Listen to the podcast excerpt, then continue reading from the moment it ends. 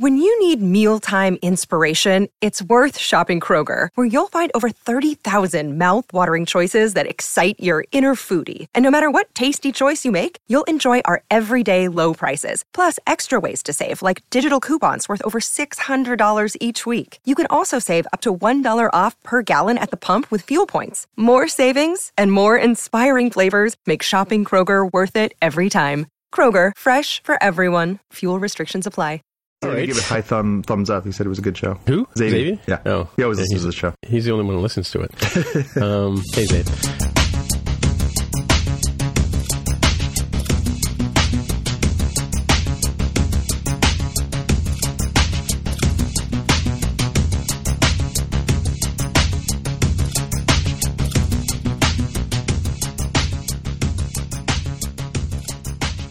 Welcome to this podcast. This is episode 28. My name is Tim Mitchell, and I am in Toronto, Ontario, and I'm joined once again by Jonathan Kuline in Mississauga, Ontario. Hello. Okay. And I'm also joined by Jaime Lopez Jr. in Seattle, Washington. How's it going? All right. So we start off with some fact check from last episode. We were, was it like a month ago we did an episode, I think? Yeah. Yeah. Month, month and a bit. Um, yeah. So uh, I mentioned talking about Jared Leto, the Jared Leto uh, figure, action figure. What do you call those guys? Action figure? Very small doll? I boy dolls. Bo- toy dolls? Boy dolls, Okay. yeah. Boy dolls. Okay. Uh, is made by Nika. This Is the company there that I mentioned that. And uh, I couldn't remember the, the, the killer girl in, in um, Blade Runner uh, 2049. Her name is Love. Apparently, she comes in a pair with Jared Leto. Jared Leto and Love come together as a set. We were also uh, talking about Halloween, which had- just, uh, I guess, probably just finished its run in the theaters. Did a pretty good run there for Halloween, around the Halloween occasion. And apparently, we were talking about Jamie Lee Curtis having been in at least two of the movies. Well, it turned out she has been in five of them. So she was in the original one in 1978. She was in Halloween 2 in 1981. She was in Halloween H2O 20 years later, which was done in 1998. She was in Halloween uh, Halloween Resurrection in t- 2002, and of course, she was in the latest Halloween, which is just a rebranding. I'm not sure what, what this current story is. I'm probably not going to go see it, but Halloween 2018. And it, ironically, though, I did I did end up watching these these on um, on whatever channel was uh, broadcasting them over and over again as we led up to Halloween. So I Yeah. did catch most of AMC, I think, was showing them all. Yeah, so I, I watched a bit, bits and pieces of them, but uh, and apparently that I didn't realize this, but I've heard it before, but it, it doesn't get mentioned often enough that the mask that Jason wears is actually a Captain Kirk mask worn backwards, worn, worn inside out. Yeah. did you know that? Yeah. creepy. I didn't know it, was inside cool. out. I thought they had like plastered over it or something. That explains why it looks weird. Yeah, no, no, and I think I'm sure they've probably done up the mask better now because I'm sure the first one was just original, just a. ma- In fact, in, in the first Halloween, um, am I not mistaken in thinking that he actually doesn't kill anybody? And it's not him that kills; it's the the. Um, oh no, I'm thinking of another movie. That's Friday the Thirteenth. Friday the Thirteenth has the Oh twist yeah, of that's what I, I ended up Yeah. watching a couple of those Friday the Thirteenth as well, which I'd never, I've never actually seen any of them. I didn't realize the first fr- Friday the Thirteenth is not Freddy that Jason. kills. Jason. Jason. Jason, sorry, it's not Jason that kills. It's uh, yeah, Freddy's from the Nightmare on Elm Street. See, I just you know never never really got into You got those to dip your toe into the horror waters, apparently. Yeah, I don't know, I don't know, I don't know. Uh, But not at Camp Crystal Lake. That's bad news. Not at Camp Crystal Lake. Don't dip your toe in, into that Yeah, water. no, I've heard that. That's that's where that's where he hangs out. All right. Um, for, following on with the rest of our fact check, at 56 minutes, we were talking about uh, the fact that uh, Bradley Walsh, who's now uh, one of the companions in the new Doctor Who, um, was also in uh, Law and Order UK with Jamie Bamber. I said Starbuck, but he actually played Apollo, not Starbuck. Starbuck, Starbuck of course, was played by. I'm having a brain fart. What's her name? Jonathan. I also am having the same brain fart. Well, needless to say, Jamie Bamber did not play Starbuck. He played Apollo in ba- in the Battlestar, the redo of Battlestar, um, Galactica. All right. So, was it just called Battlestar? No, it's Battlestar Galactica. Okay. okay. The the, re, the reboot. The original reboot, yeah, okay. Um, at 44 minutes, I mentioned the mail program that Mr. Robot uses in uh, in his email client, and uh, um, that is Proton Mail. So, Uh, uh, does that does that sort of segue us at some point into talking about the new Bohemian Rhapsody movie? Which have either of you guys seen it this yet? I have not No? seen it. And Jonathan? Uh, no, no, it's been on my want list, but I, I have a bad feeling it's going to pass me by at the rate that it's uh, in, in and out of theaters as movies tend to go nowadays. Right, right, right. Now, so the other thing you mentioned, you saw a doctor with a scarf, and then you went screaming away from the television back when you were a young lad. Yep. Um, was it Sylvester McCoy? Like, he would have been the doctor at about that time, 1987, 88. It's- Or sort of a. It's possible, although I again the one I recognize is the one who has the sort of rainbow scarf. Uh, Yeah, the one you see all the people wearing at the Yeah, conventions and stuff. yeah, yeah. yeah. Okay, that that's that's Tom Baker. Okay, I just I was trying to I was trying to save Tom Baker from you know from the Again, it wasn't Tom Baker that chased me away from that show. It was the, the cardboard box with a plunger they called the villain Yeah. that, uh, Yeah. that really threw me. yeah yeah. Thankfully, they've improved since then. Well, it's funny because it's funny you say that because it used to be like you know it used to have all these sort of video effects that you could do by fading in and out of things and you know like all these really hokey uh, things. And That's how what I, I always found funny about the early Doctor Who's is that's how they did all their special effects. You know, Yeah. they, you know they did the feed, video feedbacks to get the you know Yeah. all kind of strange loopy things and stuff, and hoping that people wouldn't recognize that these were just cheap video effects that they were doing. I, I am curious. I, I would like to know what the budget on those shows was because it like people are wearing Not a like lot. they look like they're wearing their street clothes. Like it, it Pretty much, It is. it- It's just shot in like some backlot on the BBC lot somewhere. Like it, it does not have a high production value even remotely. No, no, it doesn't. No, no. I think I think um, uh, Coronation Street had more more money to play with than they did. So, yeah. Anyway, um, the last thing I mentioned, First Man. I was a little leery about First Man um, blowing it. First Man is, of course, a story about the Apollo 11 mission, specifically about Neil Armstrong. Um, and based on what I'd seen in, in some of the trailers, I was a little worried about it. But it turned out to be a fine movie and and pretty pretty accurate from what I from what I remember and all the reading I've done over the years on First Man. And that takes us to the end of fact check. Unless you guys have something in there, no. Well, I'll throw in a quick one. Katie Sackhoff was the name we were looking for. Thank for. you. There you go. That way we won't have to fact check it next week for our fact check. Hmm. All right. Okay. So, um, Jaime, you got some uh, some uh, you got a link here about CBS. Yes. Um, fans of, let's say, well, m- many fans of multiple things. So if you're a fan of Star Trek, uh, CBS has another show announced, uh, a whole slew of shows, actually. I think we, we talked about the uh, Picard one probably last month. Um, this one here that they announced is Star Trek Lower Decks.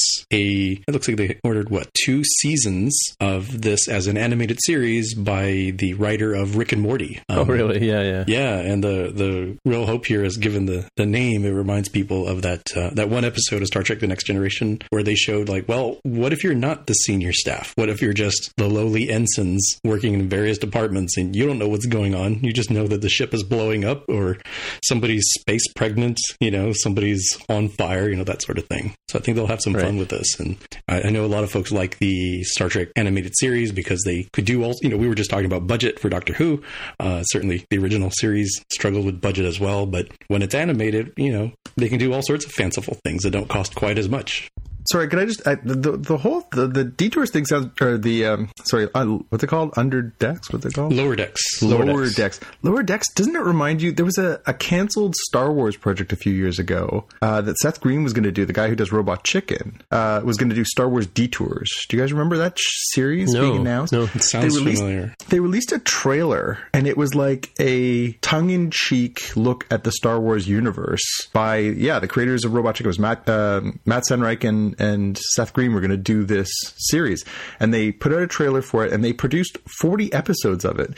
But then Really? Lucasfilm got acquired by Disney and Disney didn't like the series because it was poking fun at the Star Wars universe and they wanted to do the rebrands. They just canned it. So they they had made 40 episodes and then just put it on a shelf and it's, it's never been seen other than the trailer. Wow. but it, it reminds me that that concept of lower decks, like bringing in that sort of Rick and Morty, like, hey, let's have some fun with an established piece of the zeitgeist that everybody knows about. It just immediately, as soon as I heard that, I was like, oh, it's it's like somebody took that great idea for detours and and did Trek instead of Wars.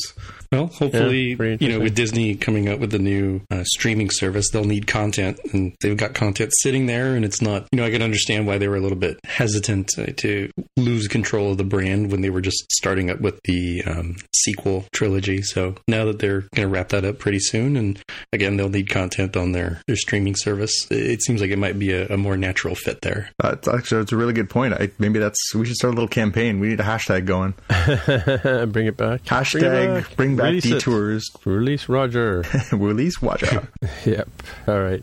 Um, speaking of spin-offs, or yeah, spin-offs, I guess. Um, apparently, Michelle Yeoh has been in discussions about Emperor Georgiou character coming back, coming out as a um, series on the CBS All Access as well to sort of redeem Jaime's uh, subscription, I guess. Um, a couple of links here from different different sources about that. I don't know if you guys had heard that at all, or Hmm. Yeah, it sounds like they're going to do the uh, what's it called, Section Thirty One. hmm yeah. That's Yeah, that's the like, clandestine um, group, uh, sort of a, a off the off the books sort of group for uh, Starfleet and the Federation. yeah. I wonder. uh, They, they were talking about it as a, as a limited series, though, not like an ongoing, right? I think so. There, this was reported so weirdly. Originally, I think the first headline I saw was that it was going to be uh, Captain Philippa Georgiou, and it was sort of in, gives the idea, oh, maybe it's you know pre-discovery, and then you read these details like, no, no, wait a minute, it's for the Emperor, which means it's her mirror, you know, spoilers for season one, uh, her mirror universe uh, version, and so that would make more sense as a limited series too. As uh, you know, you can only go so far with that character, and yeah, it would be nice to have a, a nice little arc there. Well, yeah, that's true. But unless you hadn't watched the show, you wouldn't know that Michelle Yeoh is playing the surviving character of her iteration. Let's just leave it there. All right, so Jonathan, you have uh, some sad news to share with us. Which we know yeah, it's it's been a sad week. So, uh, as most of our listeners would know, Stan the man, Stan Lee, passed away this week, age ninety five. Uh, obviously, a, a heartbreaker. I mean, again, you can't. You know, you can't uh, feel too awful if somebody makes 95 and has the kind of legendary life that Stan did, but it's still it's it's hard to let go of a legend like that. I mean, this is one of the most influential creators of the 20th century. I mean, uh, you know, without him, we don't get you know creations like X Men and Spider Man. And obviously, he worked and collaborated with a lot of artists to create those. But you know, he he was uh, he was seminal to the creation of all these incredible characters. And uh, you know, it, it hit home for me. Uh, you know, I uh, like so many people have shared this week. I, I had a, a passing uh, connection with Stan. I interviewed him uh, several years ago for he did a, uh, a superhero Christmas book, and so uh, I was supposed to interview him in person, but he wasn't feeling well, so I ended up talking to him from his house in in LA, and uh, and he was just the, the nicest gentleman. Indulged my fanboyedness, talked to me for a half an hour. Was nothing but kind and gracious, and every person I know, and he's crossed paths with a lot of people that that I that I know. Everybody said he was just the classiest guy, genuinely cared, genuinely happy, loved the attention, loved the the the love that people had for his creations, and uh, yeah, I mean it's it's hard to imagine. I mean, they've reports this week that he's filmed a few more cameos for some of the upcoming Marvel movies, things like Avengers four and and maybe uh, the new Spider Man film that's coming. But I, I can't imagine what it's going to be like to have no more Stan Lee cameos and no more of that great Excelsior voice. It's uh, yeah, it's it's it's a real it's a real hard week. hmm for sure. Right. And, and off that, we also yeah we lost another piece of uh, sort of sci-fi. mm, Well, maybe not as iconic, but the uh, the actor who did the voice for Hal uh, in 2001: The Space Odyssey died this week, and he was Canadian. Uh, Douglas Rain, who was the voice of Hal 9000 in 2001: The Space Odyssey, died on Sunday, and he was 90. Um, yeah, Canadian British theater actor. You know, most of his career was done in that, but uh, created those iconic lines. You know, I'm sorry, Dave. I'm afraid I can't do that. You know, like that's this is again somebody whose you know work really impacted a lot of us who are big sci-fi fans, and uh, another sort of sad loss this week to uh, to lose somebody like that. hmm For sure. I think I You lost read there. something really weird that he had never actually seen the film, so he hadn't seen his performance in the uh, the final cut. I don't know if that's true, but that, that was something I'd read around the time that they were putting articles out about his demise. Really? Huh. That is weird.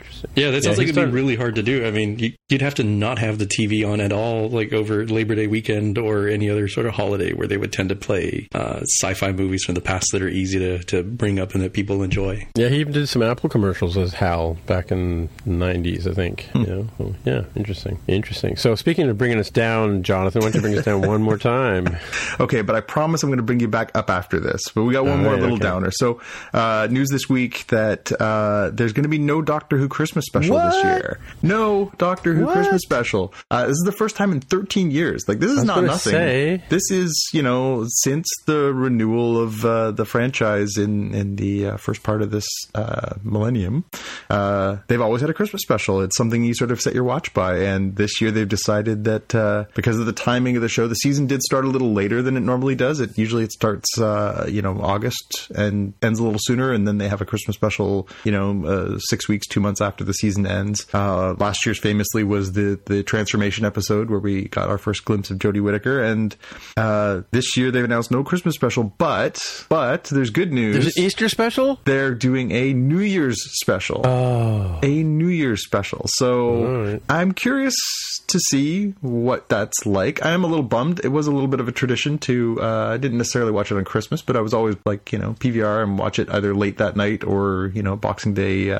afternoon. I would sit down and watch my Doctor Who Christmas special, and it always had they had these great Christmas themes and stuff. So I don't know. Maybe uh, Chibnall, the new uh, showrunner, didn't have a great Christmas idea, but he had a great New Year's story to, to carry over. Right. But Well, they've even done. Uh, they even used to do um, uh, Christmas Day simulcasts. Like you know, you would you would Yeah. go to the theater and watch it at the same time as it being revealed in Britain. I guess now they're doing that.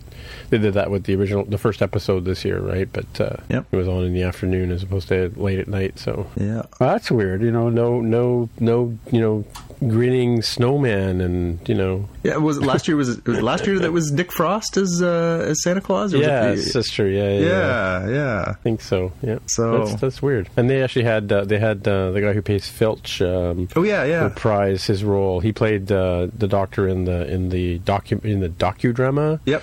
that they did. So, but they had him come back as the original Doctor and talk to Matt Smith, sort of from the shadows, and or no, the two of them ran around and solved problems, right? Yeah, it was with Capaldi, wasn't it? So that was like Oh, Capaldi's Capaldi, last yes, one. Yeah, right, right, yeah, that's true. Yep, yep. Yeah.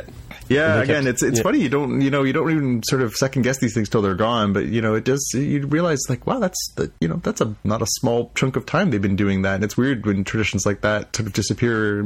You know, obviously it's getting some attention, people, lots of Whovians online going, "Well, I want my Christmas special," but yeah, you realize that you sort of co- have comfort in those things always being there until they're gone, like Stan Lee. All right. Okay, so what's the Mandalorian, Jonathan? The Mandalorian is a much anticipated new series that is going to be coming to Disney Plus, which is Disney's forthcoming Netflix rival. Uh, so they've already started uh, hiring and filming new content for this new uh, streaming service that's going to be coming next year.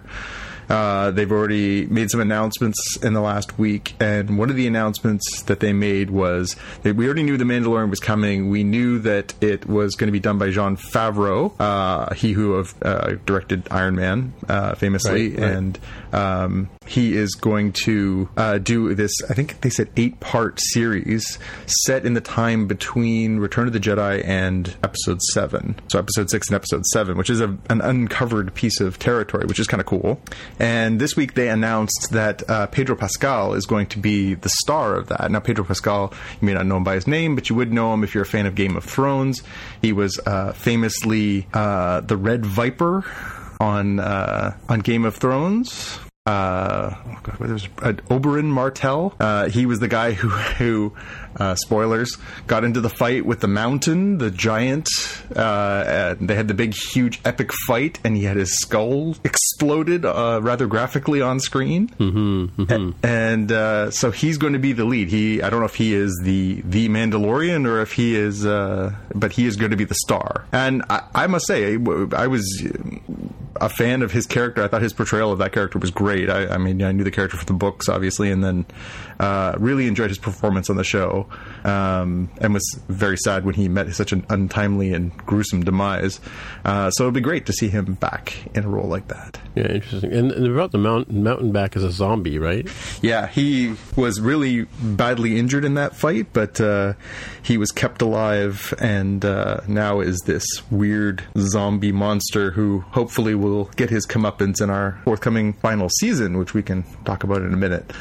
Um, yeah. And also in the announcements from the uh, the Disney Plus uh, announcements last week, we also found out that they're going to do another series uh, starring Rogue One's Cassian Andor. Uh, so he was the leader of the mission that uh, that ended uh, in the retrieval of the Death Star plans. Yeah. Uh, so Diego Luna is coming back to do a backstory story about uh, Cassian being the rebel spy. Um, obviously, he was one of the most interesting characters from that movie. He uh, had this sort of really interesting backstory where clearly he had to do some very dark things in the name of the rebellion, which was a, a really interesting twist. We hadn't really seen that sort of, you know, the, the bloody side of the rebellion where people are, you know, like at one point he just puts a gun in somebody's chest and pulls the trigger to keep him quiet. You know, we never really saw that side of the rebellion. We always saw them as this very noble, well, we're doing this for the greater good kind of, you know, thing. We never saw that you making hard decisions and, and doing the, the black ops wet work stuff. Um, so this could be really cool. Um, so they're bringing that um, probably later, maybe 2020, 2021 on uh, on that same Disney Plus service. So there's two. Sounds good. Two Star Wars series. And then we also got news that they're going to do. Uh, we knew that they were going to dip into the Marvel stuff because that was a no-brainer. But apparently, they're dipping in hard. They're going to uh, bring up Loki and give him his own series. Is this going to be Tom Tom Hiddleston, yeah, they're going to yeah. do uh, Tom Hiddleston again. They're, they're they're talking about it as a uh, short run series, so it's not going to be you you know years and years and years of it. But uh, they say that it's going to have you know high production value. It's going to be not like a TV show. It's going to be like you know a series of small movies um, to look at you know this character.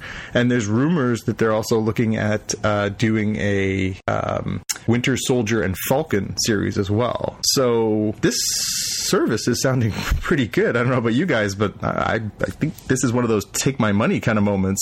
Two two new Star Wars series both sound really good. Two new Marvel series both sound pretty good. There's also rumors that they might do a Scarlet Witch series um, with Elizabeth Olsen. Like this this is good, and they haven't even gotten into the you know the Disney Pixar uh, stuff as well. Plus, they're going to have their whole back catalog. This is just the fresh content stuff. What do you, what do you guys think? I think it's pretty pretty enticing. I think you're quite right. I mean, we're we're going to talk about the uh, CBS All Access Short Treks, which is getting my five ninety nine a month teased out for the next couple months until uh, Discovery season two starts. Um, so I'll, I'll definitely have to take a look at this Disney Plus and see what's on there. Just because I've sort of signed up for other stuff, I I might wait to see you know early initial reviews of a lot of these shows, but it seems like there'll be enough there for me to take the plunge and, and add another subscription to my list. I mean, you're in the States, so uh, the one thing that hasn't arrived here in Canada yet is the new DC Universe app. So DC Universe launched in the States, and they have started with original content as well. So they- they've got a new Teen Titans series that uh, is getting a little bit of buzz online. People are talking about it's filmed here in Toronto. Uh, there's a bunch of new series that are coming there: Swamp Thing, uh, Doom Patrol, a bunch of you know products. Plus, apparently, you get uh, you know comics and access to exclusive stuff, and uh, it sounds really cool. But we can't have it. Have you uh, had a look at that yet? I haven't, and I, I definitely want to see at least a couple shows uh, get some buzz and hopefully finish their season so I can, you know, jump in with either a free trial or if I really have to put down a month, I can sort of binge through stuff and then decide, oh, okay, yeah, I want to continue on. As you mentioned, they have that extra layer of the uh, comics access and exclusives that, that might be really enticing too. Yeah, it's funny. They're, they're not talking about it as like a streaming service like Netflix. They're talking about it as like a fan app. They're saying like we're creating content for people who live, eat, breathe DC Comics. So the TV shows are an enticement. They've got a whole back catalog. Apparently, the old Batman series are on there. The animated stuff's on there. Movies are on there. Um, and as you say, like apparently there's you know thousands of back issues of comics. You can actually the like, really good e-readers apparently built in. But yeah, it's not quite, quite Disney Plus or, or Netflix. It's really a little more niche. But if you're a fan of that stuff, it sounds pretty cool. Yeah, Yeah. speaking of not being able to see things, though, Jonathan, uh, last time we were talking on the show, you were saying that you couldn't find the Flash anywhere, but now it's on Netflix, right? Yeah, so if you'd like, I get I have a, a little speech prepared on that one. Oh, okay, go, go for it. So yes, good As long as news. it's a little speech. It's a little speech. Good news, fellow Flash fans. Yes, you can watch Flash here in Canada. So now all four shows are available on uh, three different services here in Canada. It's a little disjointed, fair enough. Okay, so on Sundays you can watch Supergirl on Showcase. It's on at the same time you'd watch it on uh, the CW in the in the United States. Great. Uh, we've got Arrow on Mondays, and that's on Space here in Canada. Okay, good. Again, check mark. We've got Legends of Tomorrow that's on uh, also on Mondays. I don't know when that's airing on the CW, but fine, we can watch that. The Flash has moved off network television, so it's not on contemporary television now. It's only available through streaming and it's only available through Netflix Canada. Okay. I'm fine with this. As a matter of fact, it's nice. They take the commercials out. I can just watch it. However, it airs Tuesdays on the CW. It does not come to Canada until Thursdays. So we're getting it two days later. Okay, that's ridiculous because, you know, the internet. But also, we are about three weeks away from their annual crossover series. Every year, some combination of those shows do a crossover. It started out with just Arrow and Flash, then it was Arrow Flash Supergirl. Last year, it was all four series. This year, they're going to do a crossover. Starts on Sunday with Supergirl, carries over to Monday to Arrow, carries over to Tuesday to Flash. Unless you live in Canada, enjoy your two day break. By the way, the internet's going to ruin it for you. so. That's pretty rough. I am a little ticked. Like that is that is some really crap treatment of Canadian fans. Now I agree. I I grant you, there's only like 35 million of us. Of those, all right. So what? Like 16, 18 million are Canadian uh, Flash fans. Is that optimistic? Little optimistic? No. Maybe, maybe, maybe. Uh, but either way, that's not a good. That's not a good way to treat your Canadian fans. Dear Netflix, dear CW, that's not a good way to treat your Canadian fans. Making us wait two days days while we know the blogosphere will destroy everything that happens. And if you think people are going to wait, you're fooling yourself. Just saying. Yeah, yeah, for sure. Can we have a sidebar on Supergirl for a minute? Yeah, sure. Okay, so I, have had I've had a couple of months to think about this because you know we've talked about my roots in, in comic lore and all that kind of stuff. So when I was younger, I used to watch. I used to love watching Batman when I was a little kid, and I watched most of the Batman series. And then then I found Superman, and it was the is it Steve Reeves Superman? You know the the, old, the one from the '60s or '50s. Oh yeah, what was his name? Yes, I, I know, the fellow you're talking about. Anyway, with Lois, he, he, he, committed suicide apparently at some point in his future. But well, that's anyway, that's debatable. But yeah, yeah. So anyway, he but he had he you know it was it was, the, it was started out as a black and white series, and then it then it went to color, and uh, it was fun and stuff like that. And, and, I remember I was thinking about too when I what comic books I would have bought. So I I bought Superman comic books. I was more into Superboy and Supergirl, right? And Superboy had the dog and all that kind of stuff with uh, Krypton. I think his name was no, what was his name? Krypto. Krypto. Yeah. So uh, so I used to I was totally into the sort of DC universe. That was my sort of thing. And occasionally I'd, I'd watch Spider Man or buy Spider Man books, but it was mostly okay. It was Casper the Friendly Ghost and Superman and and maybe the occasional Archie comic if my sister left it out, you know, for me to watch to read. Anyway, so so that was my jam, right? And I mean, I I really enjoyed started watching. Um, Supergirl on on the the show. I watched the first couple of series seasons, and then I had, I had a little trouble with catching up on the third season. What are we in the fourth season, fifth yeah. season now? Just started fourth. season. Yep. Yeah. So I started watching the fourth season again, and then I realized, remember, I, I, it kind of dawned on me what it is I don't like about the show. It's all about racism. Oh yeah. Oh yeah. Oh, or this season more than anything. It's yeah. oh yeah. Oh, it's it's not subtle at all. The whole refugees. Uh, yeah, it's like you know, okay, they're that's kind of, they're kind of beating us over the head this season. Yeah, I mean, in in, in the same way that I, I really enjoyed the Enterprise series when it came out, Star Trek Enterprise, but I, you know, once once the they went to war with the Xindi, I kind of like, okay, enough. Let's, I, I, get it. You know, it's America was going through Gulf War at the time, and, and you know everybody's like you know into conflict and war and stuff like that. But but if you if you look at the original intention of Star Star Trek, you know the, the original series, they weren't so much about war. They were about solving problems, and you know they were had all these metaphors. I mean, they had their racism metaphors and that kind of stuff as well, and they had their you know male female kind of uh, issues and stuff like that, and race race issues of race. They kind of like glossed over that, and we're now in the future. We're now you know beyond war. We are beyond money, and that kind of stuff. So it really bothers me that super super like they've got this bar. It's like so is it a metaphor for being gay, or is it a metaphor for being from Mexico and from you know, um, in like being an Aboriginal and you know, coming from Europe? Like, where, where, what are they doing? Like, please explain it to me because I'm not enjoying the show at all. Hmm. Well, okay. To be fair, it's been both. Uh, there was a very strong, um, there was a very strong metaphor for uh, gay transgender uh, stuff going on the last couple seasons when one of the characters, lead characters, came out. Um, so there was Oh a yeah, that of one. Yeah, yeah. I wasn't talking about her, the sister. yeah, no, but then there was also an undercurrent of you know aliens as as um, you know ex- excluded in these different ways. This year, the metaphor has been taking very very much to reflect U.S. political atmosphere. They're uh, Right, yeah. again, they're not doing it um, very subtly. It's pretty ham fisted, I think. Um, yeah, I, I mean, again, I still I like the characters, but the plot is not, I think, as strong as last season. I think shows like Supergirl and Flash and Arrow and and, and, and genre shows across the board are as good as their villains are. Um, last year, they gave her a really good foil in Reign, who was somebody who was physically her equal, and there was some mystery element of who it was. Uh, so last year, even though there was some up and down um, development in the writing, it sort of helped was helped propelled by that. This season, they have done this sort of uh, storyline where it's a little more, you know, uh, Supergirl doesn't really have a um, physical equal in that way, and so it, it has struggled. And then they've also tied this very overt um, immigration uh, refugee plot line in using the aliens who are, are living amongst the humans in uh, Metropolis as uh, as the allegory. Uh, and yeah, and I, I, I can't defend it. I mean, it is it's it's not done terribly well.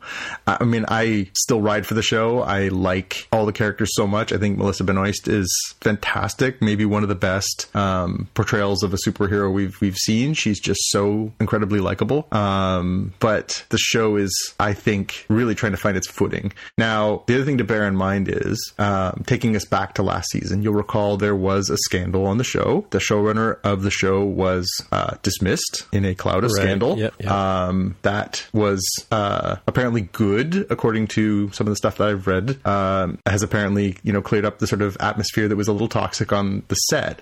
But that can't help but change the, you know, the the show. They obviously are going in some new directions. They're looking for some new voices. Um, and you know, I think like a lot of art, they want to capture uh, a sense of the moment. And you know, obviously the writers have something to say, but I can't say they're saying it with particular clarity or grace at this point. Um, but I'm still going to be there every week, and I'm going to tune in, and I'm going to hope that it's going to turn the corner. I was really uh, impressed with the decision that they made to cast um, Nicole Maines this year, um, who is playing Nia Nal. Uh, if you're watching the show, she is a new reporter at Catco. Um, she is also a transgender person. Um, she was born Wyatt Maines, um, and so this is a very positive development for that kind of casting and for having that kind of representation on television. So that's something. Uh, not to mention the fact that uh, she's just a really good actress. So that's good. Um, but I don't know that there's enough there there to scream from the rooftops right now uh, that you love the show. Uh,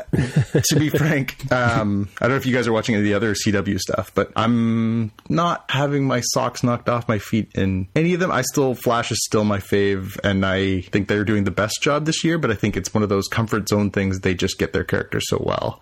Um, but Arrow has kind of struggled, and it's, it's the exact same problem. Their their villain this year is the same villain they had last year, and he's boring. Uh, so I, I don't know. It- again, I can't defend it. I, I don't know. Jaime, are you watching Supergirl this year? Yeah, and I, I, I I can understand where you guys are coming from. I'm, I'm not going to proclaim it to be like my favorite season. Um, I will give them pointed credit for, uh, even though they've been rather ham-fisted. I think the way they gave the motivation for the uh, the main villain, Agent Liberty, it, like you watch that episode, and you're like, yeah, if all these coincidental things happened to me and my family, I'd probably turn like that too. Yeah, like yeah. you'd have no choice. Like it's an insane amount of coincidences, but if if those happened, yeah, they would it would cause me to become a supervillain too.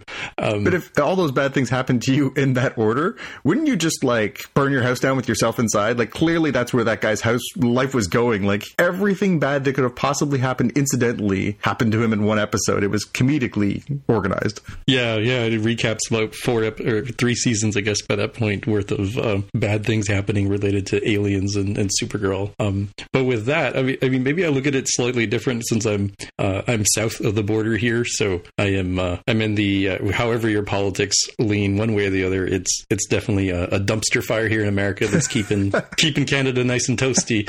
Um, We're hoping to not be downwind, thanks. and so maybe it's just more of like um, some level of catharsis to see like yeah that's that's kind of the stuff we're going through here and um, some of the stuff isn't quite as straightforward and you, and and Supergirl doesn't have a villain that she can just punch right? She can't just punch an ideology. And so how do you deal with that? And mm-hmm. so I'm hoping they're kind of going for like it's been a little bit of a slow burn and I hope they pick it up in the second half of the season. And certainly so, yeah, they just, haven't even brought into play the uh, the weird like Russian twin Supergirl. Yeah well that's where the you're going to get the punching is going to come with that. So, so one last thing before we leave Supergirl behind. On the on the commercials they've been showing her wearing a helmet of some type, yeah. like a spacesuit. Uh, well, the uh, the villains this season released some kryptonite into the atmosphere, and it had permeated, so she was going to be very sick. Uh, started becoming very sick, and so they put right. a outfit around her that protected her from the kryptonite, but uh, it covered her entire body. Um, it was short lived, but um, okay. so I missed that. Right. Yes, right. yeah, yeah, surprisingly short lived. Like this is one of those like side sort of things with Supergirl where I'm like, all right, you know, this will be it, it'll follow like the tone of like Buffy the Vampire Slayer. This is the big bad for this season. Oh no, wait, no, they wrapped it up in three three weeks. Okay, well, what else is going to happen? And so it's like they're shoving in you know sixty years worth of of uh, comics history into these seasons. Like they're they're just shoving in stories like there's no tomorrow. Like I I fully yeah. thought the um uh, kryptonite suit thing was going to be at least three or four episodes for them to deal with, and that it was wrapped up rather tidily in an episode and a half. Yeah, mm-hmm. interesting. It, was I'm the only one who immediately, when you saw those scenes, think Iron Man? Like it was. yeah, they were doing the scenes where they were clearly inside the helmet with uh, with Kara instead of, but it would immediately it just looked like the exact same camera thing that they used to shoot Robert Downey Jr. when he does Iron Man. And I could not stop thinking about that. And I was like, wow, if they continue doing this, these comparisons are going to get ugly. And yeah, then it was over in like an episode. Yeah, they had their fun. They did some uh, point of view shots uh, during some action scenes and, and everything. So uh, it was rather short lived. But um, yeah, Tim, it, it's kind of weird that they didn't go with it longer because they really heavily advertised that rather actually kind of interesting and sleek design they had for that suit. Mm-hmm. Like it would make a really good action figure that you could put up on your desk. Yeah, yeah, for sure, for sure. But then you can't see her long blowing flowing hair. So well, that's why you know if they make like was it like Figma style one that has like the replaceable heads and replaceable joints and stuff, so you can have different sort of backgrounds and stuff. Yeah. All it is was little girls running around with decapitated dolls. um, all right, let's go back to the uh, the uh, next one, which is uh, the Game of Thrones. Jonathan. Game of Thrones. We've got news this week. Game of Thrones final season is coming in April. They haven't given us a release date yet, but uh, we now know for sure. There was a little speculation that they might wait uh, a little bit longer. They might go into the summertime, so it's good news. Uh, April's traditionally when Game of Thrones pops back up on our radar. Last year, or yeah, last year, 2017, when we had our last season, uh, they had moved things into the summer, uh, and while that was great, uh, I think the prospect of waiting two full years for another season was a little much. So getting it a few months early is welcome news.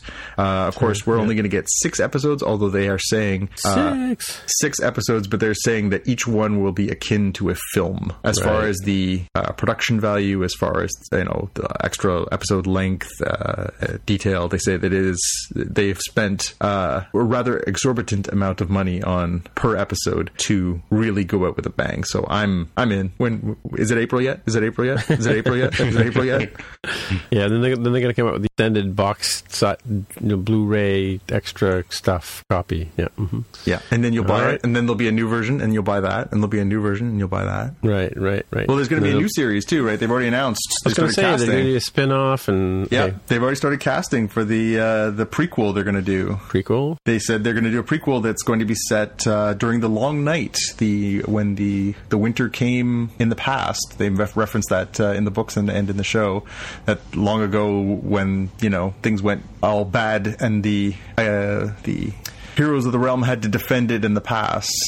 There, this is legendary, you know, long winter that they had, and uh, and you know the heroes who survived were the bravest of all. So they're going to tell that story in a prequel series, uh, which I would not be surprised if we start seeing the trailers for that just in time for people to not cancel their HBO subscriptions next year when Game of Thrones ends. Right, right, cool. All right, so Jaime, tell us, hit us with this Star Trek lore you've got here.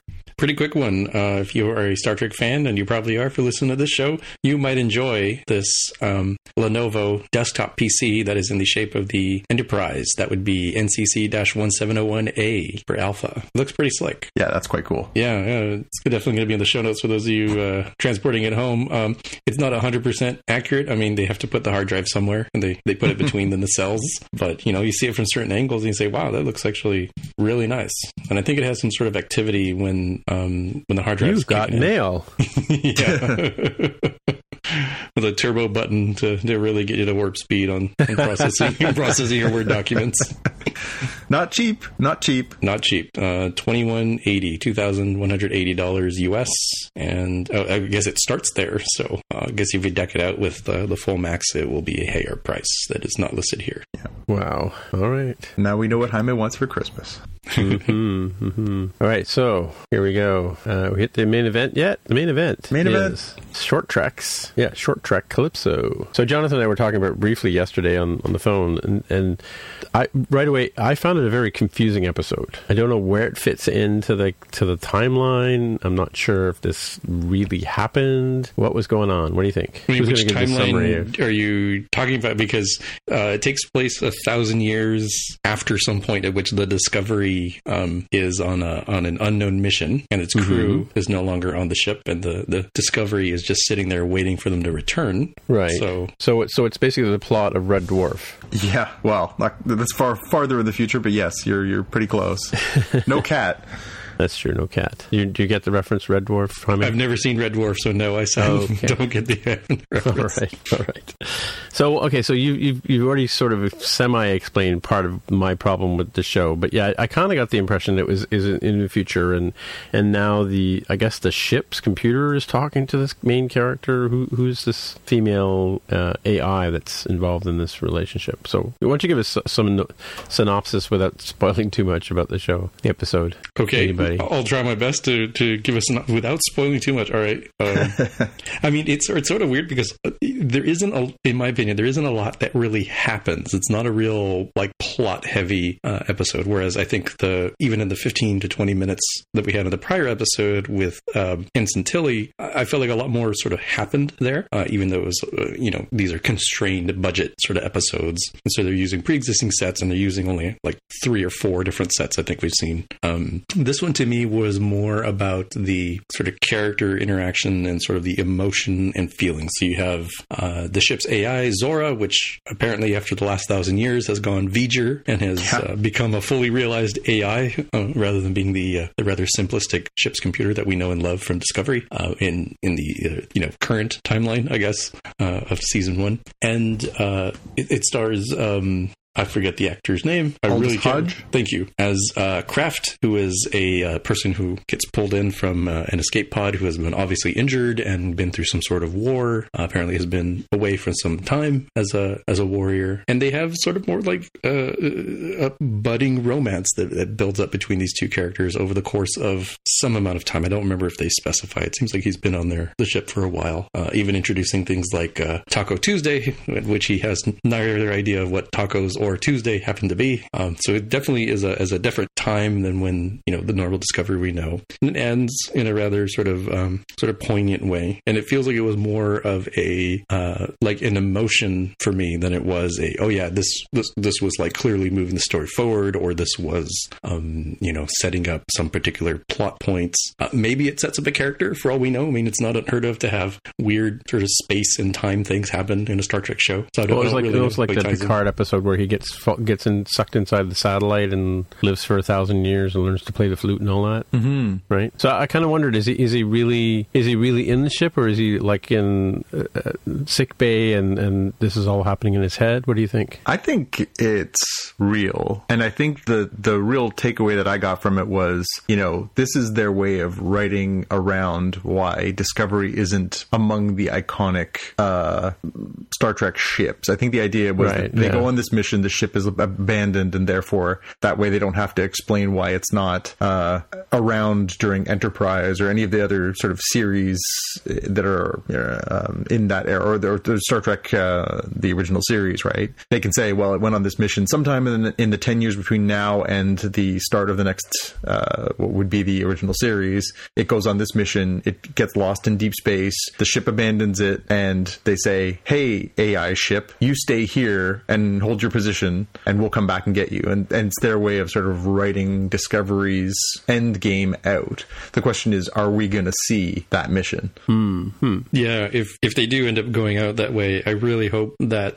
CBS really has it planned out. Like, I don't mean like, oh, they had to plan like, you know, this is going to be the seventh season. Just okay, whenever it is we decide that we don't want to do any more seasons, that final season hopefully will end uh, with a hint towards this, and that would be a nice tie-in to get it all tied in together. Yeah, I read a good piece. Um, the Hollywood Reporter. I'll put it into the show notes. Um, the Hollywood Reporter did a great piece. So they interviewed Michael Chabon, who, uh, of course, is an amazing Pulitzer Prize-winning writer. He was the co-writer of this episode, so that's a nice get for that, by the way. Um, he said he wrote it based on the Odyssey. Um, so this is the story of Odysseus landing on the Isle of Calypso, hence the title Calypso. Um, Oh. so Odysseus is coming back from battle. He's hurt. He stops on the Isle of Calypso. Calypso falls in love with him. Is temp- he's tempted to stay, but he wants to get home. So it's it's an allegory, obviously, and it's a it's a take on that story, um, which, if you read the classics, is part of that. Um, uh, and so there's that piece to it. But then he also was talking about you know how to tie that into the Star Trek lore. It's, it's really interesting. I'll put it in the show notes. Please take the time read it. It's interesting. It's an interview with Aldis Hodge and Michael Chabon, um, talking about why they did this episode. So lots of cool stuff in there. Um, so I won't spoil the whole thing, and I certainly won't take credit for it. Hollywood Reporter, Hollywood Reporter, Hollywood Reporter. Um, but yeah, I, it, I think uh, when you put it into that sort of frame, obviously it's an interesting way to spin that classic story. Um, but like the last one, I think we talked about it in our previous uh, Spockcast. I came away from that one not knowing is this part of a larger narrative that's going to carry forward into season two, three, four, whatever.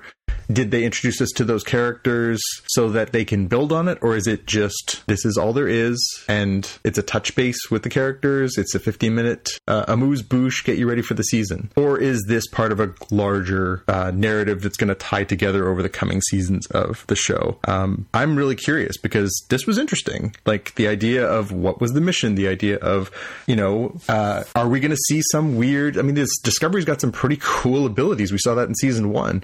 It can warp through dimensions. It can warp, you know, from place to place. Maybe it can warp a thousand years into the future, and you know, maybe somebody's going to come back and get the ship and go on more missions or something. Like you can't write anything out, right? That's true. So this, uh, I, again, I I found myself just like Tim, and we talked about it yesterday, a little perplexed coming out of it. Like, what just happened? Like, none of our familiar characters, other than the ship. Um, you know, there was some very trek trekkiness to it, um, but I don't think it was as satisfying as the first one, just because um, that one had Tilly, and we liked Tilly, and Tilly was a recognizable character, and it really sort of continued her story from where we left her in season one. This was something completely detached. Um, not in any way bad, just a little more detached. Yeah, I, I definitely agree. It, this one's a little harder to figure out if it would fit into Discovery as a whole, and, and much less season two in particular, just given the time frame. And and again, interesting sort of you know mysterious character. We you know have uh, you know all that all Toss plays. Is, you know you kind of wonder you know is there more? Is there something else? Are we going to hear from this character? Is this just one of those you know uh, ships in the night? If you'll pardon the analogy, but you know, uh, yeah, is this just is this just what it is, or is there more? And, and I think that's the thing that's sort of building over the course of watching the first two of these, and obviously two more to go before we get to season two in January. Um, yeah, I'm really curious. Are, is, are, is this foundational or is this incidental? Right. Anything else on this episode? What do you think? Yeah, I, I can't think of anything anything else that's. Uh, if I were to try to give a recap, it would probably be you know scene for scene, and there really weren't that many scenes because it's you know, 15 minutes. Um, Yeah. I'd, I'd say folks should just check it out. It won't take you more than you know like a coffee break to watch. Yep. Yeah. Yeah, that's good. It, uh, you know, helps if you've seen Funny Face. You know, feel free to watch Funny Face, uh, classic 1957 movie, Fred Astaire, Audrey Hepburn. Mm-hmm, mm-hmm. Uh, one of the weirder, uh, you know, uh, twists to see them all dressed up and dancing. I think a little weird. A little Oh yeah, I forgot about the funny face space reference in there. Yeah, that's true. Okay. All right. Okay. Like we move on to the watch list now. Yeah. All right. I guess I'll go first. I mentioned First Man as uh, a movie. I went and saw it the day it came out because yeah, I've just you know, I, I, Apollo was the first thing I kind of woke up to as a young child um, because I think Apollo Seven had just uh, launched when I first became aware of of space travel and sort of you know followed everything voraciously until well into Skylab and when they stopped broadcasting things like that, right? So, and of course, I followed you know a lot of the, the space shuttle missions. But anyway, so First Man is a great movie. Uh, I saw it in IMAX or saw it in in an IMAX theater, and for some reason they filmed a lot of the scenes with IMAX cameras, but they didn't broadcast. They didn't use that in the theater, which I'm, I'm a little perplexed perplexed by. But um, it gives it's a sort of a first person point of view of what it was like to go to the moon, if you think about it that way. So it's very very focused on Neil Armstrong, and I'm not sure. I, I kind of wonder. I've, I've, got the audiobook now because I'm going to go through and, and, sort of get a sense of what the story is really about. Because um, you never know with movies; they kind of play on them differently. Um, he he was uh, notoriously a very solitary man, and you know, very very intelligent, very quick. Um, you'll see if you watch the movie why he was chosen to be the first man to go to the to the moon. There's obvious reasons, which I'm not going to give away. Spoilers. But um, a, a, good good story. Uh, and, you know, his, his, wife apparently is uh, the uh, is it uh, Claire Foy who plays his wife? Claire Foy, yeah, yeah. She apparently is uh, an Oscar contender because of her portrayal, but um, should be interesting to, interesting to see. I wasn't really impressed with the guy who played Buzz Aldrin, but that's a whole other story. Hmm. Um, yeah, just the, the, actor just didn't didn't wasn't Buzz enough for me. Like you know, I, have sort of seen Buzz speak a number of times and you know, watched him over the years, and I don't think this the guy they chose had the, was the right kind of actor. Mind you, there's a few scenes in, in the movie where where uh, you can do a double take, you know, with uh, Ryan Gosling looking like uh, Neil Armstrong, but but not a lot because a lot of times he looks like Ryan Gosling, right? but a great movie, like it, like you, you, really get the holy cow, they're going to the moon for real thing here because like you're the camera shakes and you're in the if you're in watching it in a large theater, you know, you're really involved in the, the sound and the and the visuals really give the impression of like this is literally a tin can that these guys are being fired at the moon and So that was that was an interesting uh, interesting thing. So I've heard first, that uh, Ryan Gosling's performance is really subdued, like really really stayed, like sort of chill. Uh, is that yeah. true? Yeah, he's a bit like K in 2049, like in terms of like lack of you know. But but then apparently neil armstrong was like that. He was real sort of cool cool operator like smooth operator kind of thing. Just you know very very calm didn't really say a lot. And and but when he did say something it was it was impressive and, and you know inspiring and that kind of stuff. So it, you'll see you'll get a sense from the movie why he ended up being the the first guy. It was a good it was a good portrayal. Hmm. again i don't know how true to life it is you know i've read stories but armstrong after after the fact and you know he just sort of melded back into life and you know would would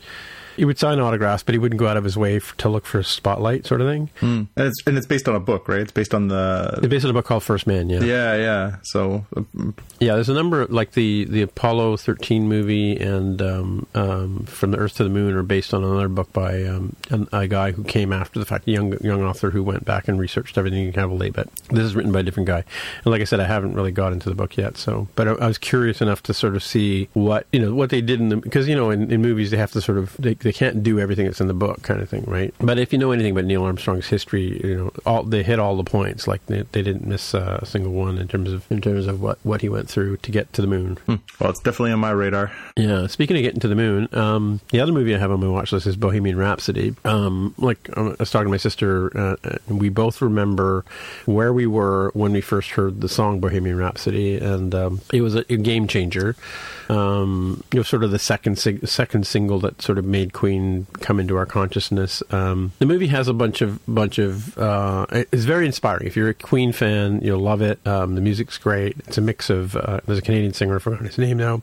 Freddie Mercury, and uh, and our star. What's the name of our guy who plays Freddie Mercury? Rami Malek. Yeah, a mix of Rami Malek's voice in there as well. But um, there are some issues, and uh, you know, like, like, I knew a little bit about Queen to begin with, and and I've read some things after the fact, and they sort of glossed over a lot of things. I mean, apparently, like um, um, Brian May's wife, first wife didn't like her portrayal in the movie, so they just cut all of her scenes out of the movie. hmm. Um, and the way that they play the the the the um, challenges between you know the, the breaking up of the band and forming back again together. Apparently, that was completely fiction for Hollywood's sake. You know, um, and they play with the timeline in terms of like you know, as we know, Freddie Mercury died of, of from AIDS, but he doesn't find out about AIDS until much later than they portray it in the movie. So there's a lot of a lot of issues like that. And uh, but what's interesting though is is um, I have a link here from uh, uh, CBC. Uh, a writer talks about.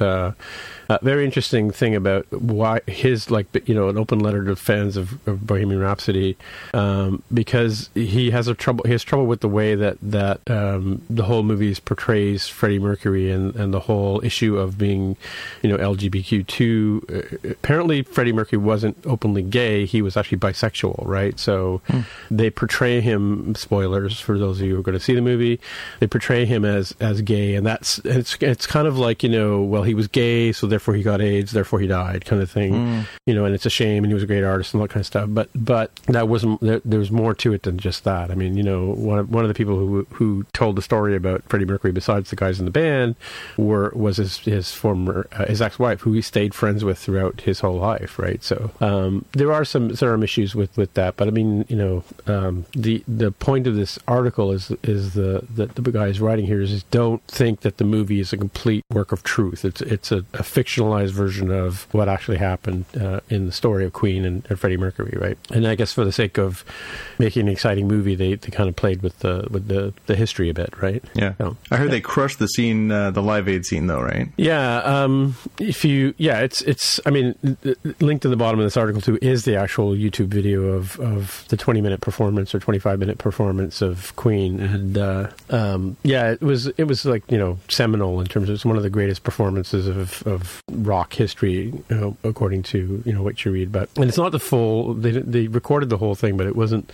They didn't they didn't play the whole concert in the show, but or in the movie. But it's very convincing. Hmm. Yeah, and and the way they did, the way they rebuilt the set and the crowd, and you know they kind of really capture. They really Holly, they really Hollywoodize it uh, a bit to make it look bigger than it really than it might have been, right? So I mean, it was a big show. Don't get me wrong, but you know, I, it's like Peter how, Jackson. They have orcs battling off in all directions. They just yeah, and there's some... a few ET characters in the back there. You can see in there, but but the thing about it is they they you know they portray it as as sounding great. I'm sure if you were sitting in the cheap seats back in back in the, in the mid '80s, whenever this was '84, I think, right, '85, um, Stadium Rock was was not that great from an audio perspective, right? Like if you were sitting, you know, way in the back, you know, you, know, you may not you may not have been able to hear everything, never mind see anything, right? So hmm. you're not like going to a concert today where you know the sound is really good and there's all lots of visuals to look at. You'd be looking at these little ants on the stage bouncing around, right? So um, and that's why it's but, awesome when bands brought giant inflatable pigs.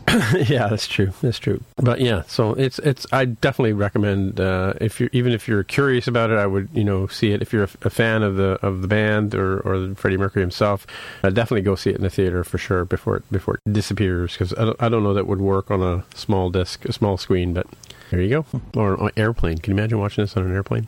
yeah. Um, I have one small pick here. We we kind of joked about it when it first came out, but Sabrina and the I forget what the, t- the actual title is, but it's like the creepy history of Sabrina or whatever. Yeah, chilling adventures, adventures or something. Chilling yeah. adventures of Sabrina. Yeah, it's actually a very good show. Like I'm I'm uh, just finished watching episode eight of ten, um, and uh, it's it, it's just it's a bit of Harry Potter. It's a bit of you know like I haven't watched Riverdale, so I don't know how much of Riverdale it's like, but uh, but yeah, it's a very compelling show, very well done. Um, not campy at all. You know, the two ants are you know aren't like the two ants in the original TV show and stuff like that. So yeah, it's it's. I definitely would recommend watching Sabrina hmm. if you guys haven't already turned it on yet. You watch it before the lawsuit, and they have to take it down, right? Why? What lawsuit? Uh, they're getting sued because they uh, apparently used uh, some imagery from the Satanic Church in one oh, of the really? episodes. Uh, Baphomet, the the goat-headed god uh, from the Satanic oh, he's in Church. A lot of it. Yeah, so apparently they used that. It's something on campus. I, I haven't had a chance to watch the show yet, but uh, apparently they used some imagery that's straight from the Satanic Church's uh, stuff, and they think that they oh. that has been misrepresented what that represents, and so they first threatened a lawsuit and now have filed a lawsuit against wow. Netflix, uh, saying that they feel like their intellectual property of uh, the Satanic Church has been offended. you mean they own the visual representation of Satan? Uh, I don't know if it's because they copied be directly something that is something. Apparently, what they use on the show, and again, I've only read the article, so I can't speak to the veracity. But uh, apparently, the issue was that the way it's represented on the show is identical to something that is actually at the Satanic Church in Massachusetts. Um, so there was some offense as to how it was portrayed. At one point, it starts uh, weeping blood or something. I haven't. Uh, Oh, I don't know. Hmm. yeah. So apparently there was some concerns about the way it was portrayed. So uh, as as these things go, you know, we we've seen it in the past where sometimes you have to you know see series, uh, you know, they'll take something and they'll edit a scene out or they'll make changes after the fact, so you won't get the same experience because of uh, circumstances like this. So you never know. Could see the edited version. Watch it while you can. Right. Okay. Cool. All right. So, Jaime, what do you got for us on the watch list? Yeah, one that's a little bit outside of our, our normal stuff, but I think sort of applies because we were talking about Rami Malek, and certainly we've we've mentioned Mr. Robot on this uh, on this very podcast. So if you like uh, Sam Esmail's style of directing as he does in Mr. Robot, you will definitely love Homecoming, which is on uh, on Amazon. It stars Julia Roberts and Shea Whigham, and um, I forget his name. He's also in Mr. Robot. Uh, Bobby Cannavale. Cannavale. Oh, Cannavale, yeah. Yeah, um, some really interesting characters. The, it's hard to give away too much without really spoiling things. Uh, because it is sort of an, an investigative sort of uh, show. That's, that's sort of the, the premise. The basic premise is that there's a facility called Homecoming, which Julia Roberts works at, where they help um, they help soldiers who have PTSD uh, transition back into civilian life. And then something went terribly wrong, and here it is years later. A Department of Defense investigator is wondering like, what the heck happened? You know, this this isn't adding up on the on the records. It's uh, it's it's pretty good. It's I, I wouldn't call it um like a thriller. It's not like oh wow, you know, there's like lots of uh, tons of crazy action going on. It's definitely more of like a moody thing. And, and if you watch for the way that the whole show is constructed, you'll say, oh, here's an homage that was done to uh, something that like Mr. Robot does, or a style of uh, of uh, filmography that they have there. And it, it was just really fun. It's pretty short. I think it's like what ten ish episodes, and they're only half an hour each, so it's not really a, a big investment to get into it. So I'd say I'd say it's worth a watch. Cool. All right. What do you got first, Jonathan? Well, I uh, I'm going to flash forward to something that I'm looking forward to watching. So uh, by the time uh, we get to our next one, this will have come out, and so uh, I and my eldest son are very keen to go see Ralph Breaks the Internet. Uh, I don't know if you guys have had a chance to catch up with the trailers for this, but it just looks like a riot. Um, the first one was this great homage to both classic video games and classic animation, uh, also tied into some modern animation stuff. Uh, really good voice cast: John C. Reilly, Sarah Silverman. Um, uh, Alan Tudyk. We, the, you know, it was a it was a great fun movie. Uh, we were big fans, and the trailer, the trailers that they keep putting out, the clips they keep putting out, uh, just make this movie look excellent. The premise is obviously, as it says, uh, Ralph leaves his video game comfortable environment and ventures onto the internet. Uh, chaos ensues. Um, you know, looks like it's full of puns and gags and jokes, as the first one was, but obviously, as Disney goes, probably lots of heart. Um, but yeah, I, I can't wait to watch this movie. It just looks so damn funny. Every time I see another trailer, another commercial, another little taste of it, it all just uh, makes me want to watch it. It just looks like so much fun. So, um, looking forward to checking that out in the next couple weeks. And uh, it's uh, it's starting to get closer to really good movie season again. We sort of had the uh, traditional, uh, you know, here in Toronto we have the Toronto International Film Festival, so we get a lot of um, uh, Oscar-y type movies here in September. October always brings the horror glut. Uh, we get a few more sort of Oscar movies in November, but as we start phasing further in November, we're going to get our new Fantastic Beasts movie. We're going to get this, uh, uh, the Ralph Breaks the Internet. We're going to have uh, Aquaman's coming up. We're going to have uh, Into the Spider-Verse, the new Spider-Man animated picture, which looks amazing. And we're getting another movie that I'm dying to see is the PG-13 version of Deadpool 2 that they're putting out, Once Upon What? a Deadpool. I don't know if you guys have had a chance to see any of the stuff they're doing on this. Uh, they started doing it as a, as the studio asked them if they could do a cut. They didn't like the idea of doing a cut that was just a cut, so they decided to go back and started reshooting scenes. And then they decided that they wanted to do more, so they actually went back and did a whole new framing sequence. And the framing sequence is Deadpool reading a story to a, an adult Freddy Savage in his bed, and his bed is the bedroom from Princess Bride.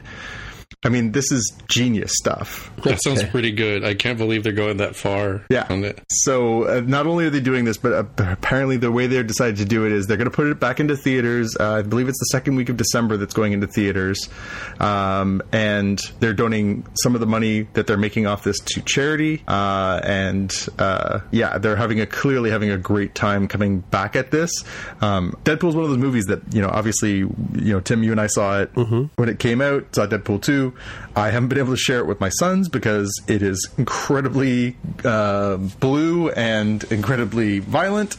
Uh, so I'm going to go see this movie because a I'm curious because those movies are hilarious and awesome, and also I want to see this new stuff with Freddy Savage because that is just too funny. And, it's PG. Yes, they're they're going to do a cut. I guess they're going to take out some of the. Uh, uh, well, I, don't, I don't know how they're going to do it. They're going to have to take out a lot of the graphic violence, and they're going to have to take Yeah. out uh, a Most lot of of the dialogue, sexual uh, imagery. The Sharon Stone Basic Instinct scene from Deadpool Two will have to come out. Uh, Mm-hmm. Yeah, there's I.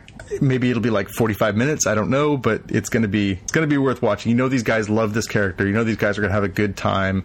I love that they didn't just say, "Fine, we'll just make a TV cut and we'll just say, gosh darn it," in a few spots. They're clearly interested in uh, really doing something else, and so this looks this is going to be so so much fun. All right, cool. I feel like as long as we're mentioning Deadpool, um, I should mention that the trailer came out this week for Detective Pikachu, Oh, which God, is yeah. a live action Pokemon movie which stars um, Ryan Reynolds basically as Deadpool.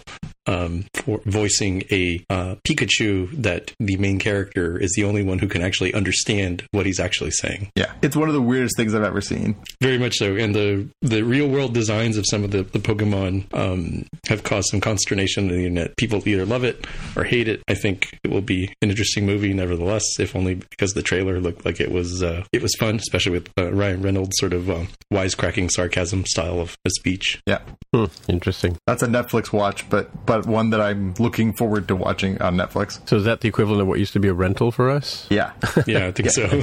yeah. I see. Okay. All right. All right. Well, I guess that's it for this episode. So, hey, Jonathan, if people want to get in touch with you, how would they do that? Uh, you can find me on Twitter and Instagram as at JBK News. And you keep forgetting to mention the um, and you can read my stuff on Cineplex.com if you want to. You You, can go to. JPKComics.com if you want to, although it's there's like a thousand things on there, just not a lot of new things. No, no. But I'm we'll link there. to- we'll link to the Stan Lee interview for sure. Um, and Jaime, if people want to get in touch with you, where would they do that? I am also on Twitter as at Dev of the Hair. All right. And as usual, I am Tim Mitra, T I M M I T R A on the Twitter machine is the best way to get a hold of me. And until next month when we have another short trek, we'll see you in the future. Bye. Bye. Bye. If you want to find out more about the podcast or see the episode show notes, visit the Spockcast website at spockcast.com. You can get in touch with us on the website or follow us on Twitter at Spockcast. If you have feedback or questions, send us a tweet with the hashtag AskSpockcast. If you like the show, please consider recommending us to a friend, writing a review on iTunes, or pledging any amount at patreon.com slash Spockcast. You can find details on how to help us out on our website at spockcast.com slash sponsor us. Thanks for listening, and we'll see you in the future.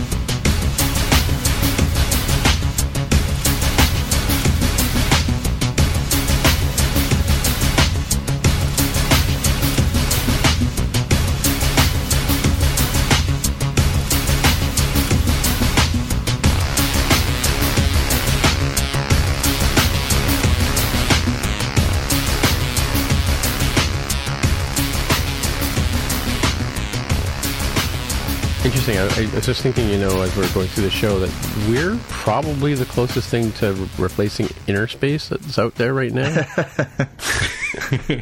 you know, We should just rename the podcast Not Inner Space. not yeah, more than just inner space. Yeah. More than just a canceled show. So wait for the wait for the lawsuit to show show up. Yep. hmm We're, and we're on Rogers too. Yeah. The No, I- spiritual successor, too. yeah. Yeah. I Wonder if I can get the former co-host to, to relay that to people. Yeah. Yeah, well, you know, hit him up on the Twitter machine. You never know. yeah. Yeah. Hey, Well, we were inspired by them too. Like you know, they we were they were we were actually watching. I was watching their show to get some ideas for the for our show, right? So Yeah. you know, some it was some of our research points, right? So We miss you, Inner Space. You're the best. yeah, I know we have to watch Mighty Trains now to get you know. Yeah, I haven't watched Mighty Trains. You watched Mighty Trains yet? Yeah, I'm watching Mighty Trains. It's pretty cool. So, it, well, the funny thing about it is, is that you know when we moved to India when I was a little kid, like three years old, you go across India. Like we landed in in Bombay, which is now Mumbai, or was originally Mumbai, um, and you take a train across the country to. Like, it's like going from you know, um, I, I, I think can, uh, India's pretty wide too. It's probably like going from from Toronto to Calgary kind of distance, right? Like you know, you're on it for a couple of days, right? Um, and everybody travels by train in in India. So I mean, like you know, I think I first sort of saw something like that, or or I think the first episode of this second season was the Great Canadian, which is the train you can take from Vancouver to Toronto, I think.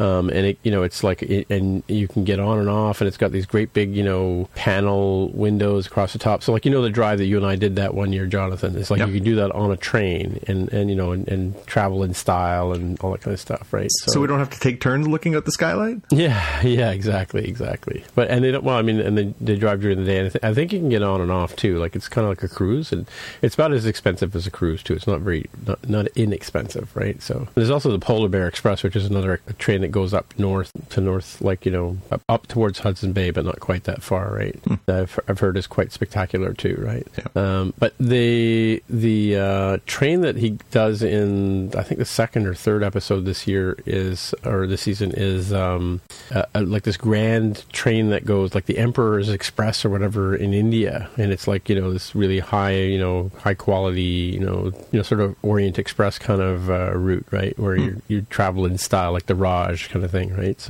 again, not inexpensive, but uh, but I guess memorable if you're gonna if you're gonna see India that way, right? So yeah, so this this uh, one they just did was this this last episode was about or two weeks ago was about the train like a speed super speed train that goes across from Madrid to Barcelona in Spain, and it travels as fast as like an F1 car kind of thing. So you know 200 200 miles an hour or whatever, something like that. Yeah, so pretty pretty cool stuff. Well, you call me when he does Snowpiercer, then I'm on board. I, you know, I've never actually, I've, I've tried to watch that a couple of times, but I've really, never really got very far with it. I did actually take the, there was a, a turbo train that went from um, from Montreal to Toronto. I took I took that once with my dad. We went, we took, uh, we flew to Montreal, watched the game at the Forum, a hockey game at the Forum, right, and then and then we uh, we took this turbo train back, and it was like uh, this really cool train that travels from between Toronto and Montreal, like you know, in like not quite the five or six hours it takes to drive there now, right? So Yeah. I think it was like three hours or something like that. It, was, it wasn't super duper speed, but it was, you know, pretty fast. And th- that train's now long defunct, right? So Yeah. yeah. So that was fun. You know, like trains. Yeah. Let's see what Sheldon likes trains and flies. As long as you're not, you know, filling your basement full of them, that's probably it's probably fine. yeah. No. No. I'd have to. I'd have to get rid of the the Macs and the uh, and the guitars. Yeah, yeah. One one small hobby. Yeah. I could use my comic books as a great base for the train tracks. That's you know, true, if I decide yeah. to expand my hobbies, I could just combine them. Yeah. So you know, I don't know if you heard about on on more than just code. We talked about your your man cave there. Well, it's not really a man cave, but it's your your storage locker of of collectibles and stuff, right? So floor Yeah, to ceiling, right? I, I didn't, but uh, well, which which portion of it, I suppose. Well, I was talking about we were talking about how many how much stuff you have in there, and the fact that you we weren't talking about your comic book boxes at all, but the you know the, the room back room you have there off the family room, and and I'd mentioned that you couldn't swing a cat without hitting uh, something, and, and Xavier replied back that you can. They have actually tried to swing the cat in there.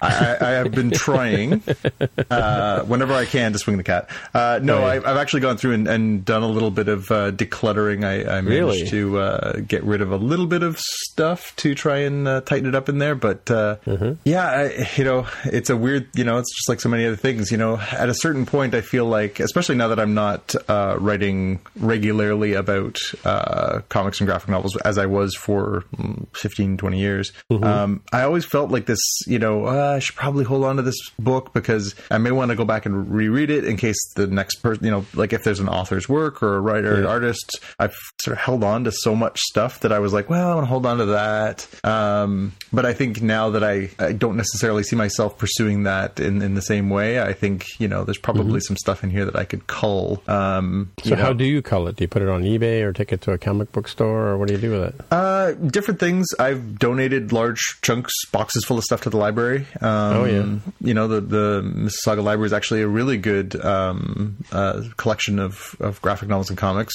Um, but theirs is pretty mainstream. So, uh, especially sort of alty stuff, which I like, I've boxed up bunches of stuff and taken it over and just said, "This is for you guys. Have a good time." Um, I have turned some of it in, tried to trade some of it in to see if I can get um, you know a little credit here and there uh, towards Right. other things I'm interested in. But uh, and and some of it I've just frankly just you know, hey, uh, I know somebody who's a fan. Here's a you know handful of books or a bag full of books, and off you go. Right. Hmm. But uh, but yeah, I mean it's it's it's it's hard too. Again, I, I am as most people in middle age tend to be. I'm still wistful for the notion that I will get to the things I want to get to. Uh, I'm still going to read that again. I'm still going to watch that movie. I'm totally going to listen to that album. Uh, you know, Yeah. I- you know, I'm sure, uh, and I watched my grandfather go through this in the last few years of his life, uh, where he was just systematically being like, "Nope, don't need this anymore," uh, uh, which is a little, yeah, it's a little morose, but you know, he was literally like, "Never going to read this book again. You want it?" It's like, well, that's all right, fair point. Um, you know, maybe I'll get to that point where I will sort of make the conclusion in my mind when I finish reading this book again, I will never read this book again, and therefore I can get rid of this book. But I, Right, right. I just don't know that I'm uh, to that point with a lot of stuff that I'm very attached to. You know, some of these books, you know, uh, they're stories, you know, comic book stories or novels or albums or movies or you know things that I've enjoyed for my entire lifetime, and the idea that I I can take them down off the shelf and watch or read or enjoy them still gives me comfort. Uh, Right. Especially because I have this vain notion that I won't die uh, penniless. I'll actually be able to enjoy my retirement years and have some time to read and watch movies and mm-hmm, do all mm-hmm. the things that I, you know, so many of us lose track of, you know, time during our uh, our working years. You're like, oh, I'm going to get to that movie or that series or that, you know, recollect that whole, you know, I, there's some series that I've been dying to read. You know, I have a whole run of some books where I systematically bought all the books, but I know that it's going to take me, you know, with my work life, it's going to take me a couple weeks or a couple months to get through right. and read the whole thing. Like, oh man, I'm I'm not going to do that anytime soon. I'll wait till I'm 75. Right. Now I just have to convince my wife to move the 60 boxes full of comics I have with me to the next place when I'm 75 to read them. By then they'll all be on some great uh, Netflix esque comic app that uh, actually in the States there's this great Comixology in the United States has this great feature where you can get Comixology Unlimited. It's a great idea where you pay a monthly fee and you get to read all the comics digitally. Yeah, Is it it's like available Apple here, here in of thing, Canada, right? you ask? Why, no, it's not, because screw you, Canada. Wow. You and your paper copies. so, therefore, we have a choice. You can either pay the per book digital copy price, which is certainly lower than you would pay for a actual physical copy. However, it is not an inconsequential amount of money. Uh, or you can go scrummage through the old secondhand stores like I do and find copies of some of these books for less than you'd pay for the digital copies. So, problem is, is that the in the end you end up with a hard copy and you're stuck with hard copies, and then you have piles and piles of hard copy things. Right. So, what does a comic book cost these days? Uh, new book, uh, average new book would be three to four bucks, Oh, okay. All right. um, depending on the publisher, the size, the the quality of the paper. Lots of variables in there. Um, but yeah, three to four bucks is pretty standard. It's not nothing. Um, a lot of places now are doing same day digital. So on the same day, you would go on a Wednesday to a comic book store. Wednesday's comic book day. Um, you would go to the store to get your new books. You could get the digital copy off of sites like Marvel.com has a, a great app with a reader in it. So does DC uh, Comics uh, Comixology, um, which is run through Amazon, uh, has that as well. So if you're paying four dollars in the store, you're paying usually about two bucks on digital, um, and you can download it or you can just read it. Um, you don't have to download it if you don't want to, uh, and it's yours obviously to keep. Uh, Comixology has these amazing sales. I don't know when the next one is, but I every single week check in because a couple times a year they have sales where they do one dollar collections where you can get, uh, you know, a limited series or like an eight issue run of some book for a buck a buck each. Oh, okay. Right. Um, it's it's a dollar US to be fair. You can do it through Amazon.com here in Canada. You can it's one of the things we can actually do.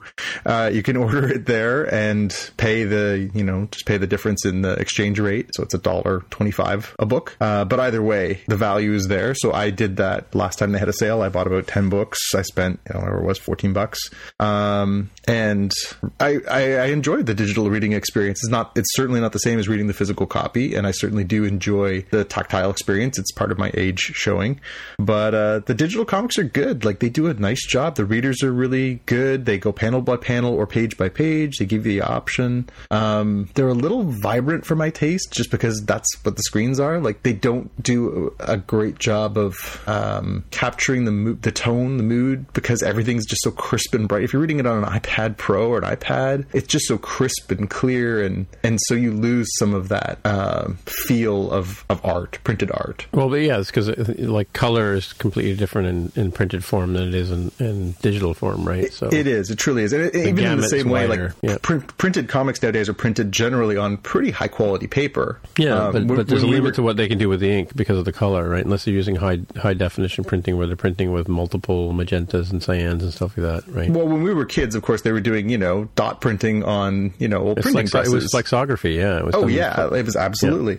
Um, so you know, you got what you got. Well, now they're going back and they're doing these sort of you know high quality omnibuses and absolute editions and these beautiful collections of these books where they go back and they take that art and they go back and they polish it down and they get rid of the dots and everything else. So you're getting a, it's like remastered. It's like watching a 4K version of a 1960s Bond movie, right? You're getting these Yeah, beautiful, vibrant things, but it's kind of not right. Also, you're like, I don't remember James Bond's costume being quite so vibrant. You know, like it's it's not quite right. Part, part of the art, though, was in, in terms of how they would lay down the, the you know shading and stuff like that, with given the limited uh, scope they had, because they were printing on newsprint, right, back in the, those days, right? Oh, absolutely, Which yeah. would bleed quite a bit, right? Absolutely, and you can see it in some of the older books. You can see the bleed. Like if you get, you know, mi- you again, you get misaligned staples, you get misaligned things. You get it's. Uh, it was not a perfect process. It was like they put the comic books on the printing presses after they were done printing the papers. You know, like it was not Yeah, yeah. high art. Um, you know, it was pulp. It was that's what they were. They were pulp. Um, so I enjoyed the digital experience. They they do a really good job. Uh, I've read some stories only in that form and really enjoyed them. But for me, it still feels um, I don't know synthetic. It just doesn't feel like the same experience to me. So I'm I'm still not 100 percent sold. I have friends who are, are completely sold and and regularly buy their books that way and really enjoy them that way. And they like like so many people now who don't want to have the physical video collection or the physical music collection. They just want their books on their iPad and they bring them with them and they're always with them. Yeah, and yeah. you know, you keep a thousand albums on your iPhone. This way, you're keeping a thousand comic books on your iPhone, and they like that. Right. I'm not there yet. Not to mention the fact that you know it's it's not it's not free. It's not cheap. Um, if there was something like Comixology, where at least you know you pay the monthly fee and you can just sort of read and read and read, that's fine. But if you were reading issue by issue or collection by collection, it's it's expensive. It's an expensive hobby. So Yeah, for sure. you know, I'll get there eventually. Eventually, I'll get there. And I have a vision of one day being in this beautiful, like, you know, small, downsized place where I have no stuff, just one really cool device that has it all on there. It's all my music and my movies and my shows and comic books, and I can just be like, eh, what I feel like today. It's going to be chip behind your ears. What it's going to be. I'm fine with that. You'll, you'll be like the, you'll be like a, a guy in the episode of Calypso. You'll be lying in a, in a hospital bed somewhere, and they'll be feeding you your Betty your Boop? experience, right? Yeah. Yeah, yeah. I don't know. Jaime, have you checked out any of the digital comics? I did have a Comixology account way back when, before Amazon bought them. Um, back when it was easier to just buy within the app itself, and then Amazon said no, we don't want to give Apple fifteen percent cut, and so you had to go on the web. Kind of very similar to the Kindle experience on I- Yeah. iOS, where you'd go to the web, buy your content, and then you would just have it unlocked on there. And, and somewhere around there is where I got very upset because they they like reset accounts or something, and I wasn't using 1Password way back then, so I like lost my account. I was like, well, whatever. Well, I'll uh, I'll have to sign up at some point, Yeah. re-sign up again. Yeah, it's again. It, I really wish, uh, you know, in so many of these circumstances. Again, I get that it's copyright law. There's lots of different reasons why they don't do some of these things, and you know, exclusivity and contracts and money. And you know, obviously, I'm not a fool, but things like you know, Comixology Unlimited, uh, it, it hasn't been a short while. It's been out in the states for years, um, and they advertise it on the, the app that I have on my phone. It's the same app, and they're like, "Hey, get it now, get it now, get it now." I'm like, "I would if I could. Stop teasing me." Uh, you know, it's a shame that there aren't stuff like that because yeah, there's so much content out there, and and what a great platform to have that stuff on. Again, I don't have every issue of Spider-Man. I have hundreds of issues of Spider-Man, but if I wanted to read an entire run, sometimes there's this, you know, oh, you should also read this limited series, and you should also read this, you know, adjunct thing that they added in, and oh, if you're reading an event series like uh, know, Secret Wars or something there's all these tie-in books. Well, I don't want I don't want to a spend all the money on the tie-in books, or I don't want to buy a collection that's just the tie-in books. Just, but I might want to read one or two of them. That's why those things are so genius. Like that's what something like that service is for but alas, not available to me. Yeah, it's interesting where, where all this sort of digital property goes because at the end of the day, you don't even own it. You know, you just you own the right to look at it. well, did you read that story? There was a great one going around uh, the blogosphere. It was probably six weeks or two months ago uh, about the fact that Apple can pull your content. Yeah, yeah. And people were outraged. They're like, "What? I, but I keep it on there." And they were like, "No, no.